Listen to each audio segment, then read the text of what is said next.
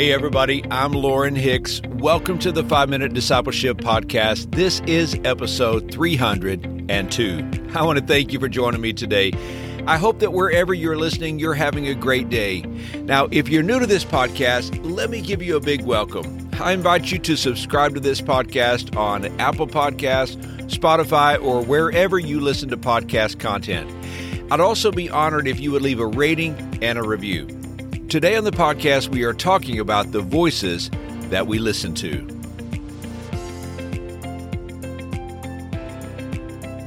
Doesn't it feel as if everyone in the world has a megaphone? The voices around us have been amplified to the point that it sounds as if everyone is shouting. There are so many voices that are competing for our attention. Friends, family, and co-workers all have strong opinions. News pundits scream their version of reality, and politicians call for us to join their side. Social media provides a global outlet for everyone to shout their views from the safety of their own phone screen. Even random strangers in line at the coffee shop feel compelled to tell us what they think. When I was a child, I learned that the eyes and the ears are the gate to the heart. What we listen to impacts what we think and how we feel. It even impacts what we say and what we do. This is why it's vital for us to monitor the voices that we listen to. I can't listen to every voice.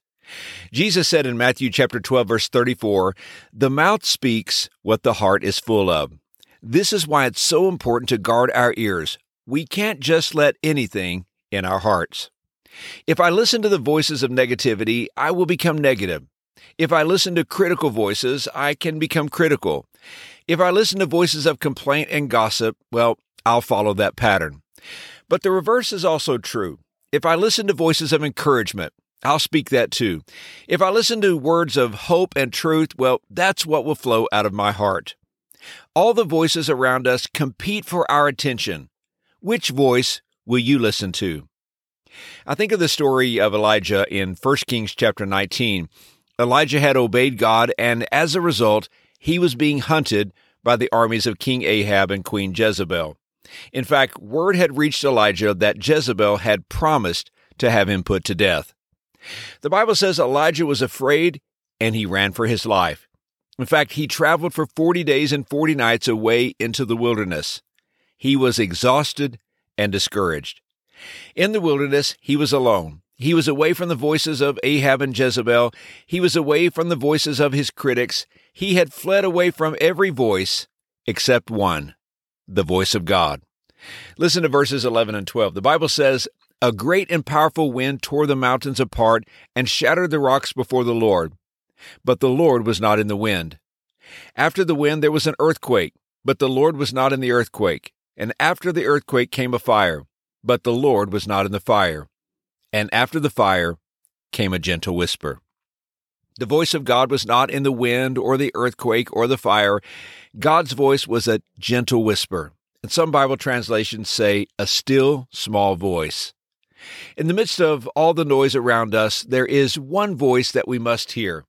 It is a still small voice. It's the voice of God.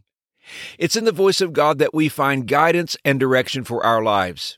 It's in the gentle whisper of God that we find peace and assurance for our souls. The voice of God reminds us of His presence. He is with us. Jesus said in John chapter ten, verse twenty-seven, "My sheep hear my voice, and I know them, and they follow me." Let's make sure that the still small voice of God is the loudest voice in our lives. To hear His voice, we may need to make some decisions to tune out the competing voices. It may require us to consider who and what we have been listening to. We only have so much capacity. Choose carefully which voices you allow to impact your heart. And here's today's challenge. Hearing the gentle whisper of God's Spirit requires some quiet space. You and I have so much to do that it's critical that we first hear from God. Let's make God's voice the first we hear and not the last. Hey, thanks again for joining me for today's episode. If this podcast is helping you, I'd be honored if you would invite a friend or family member to listen in so they too can join us on this daily discipleship journey. I hope you have a great day, and until next time, let's continue on our journey as followers of Jesus.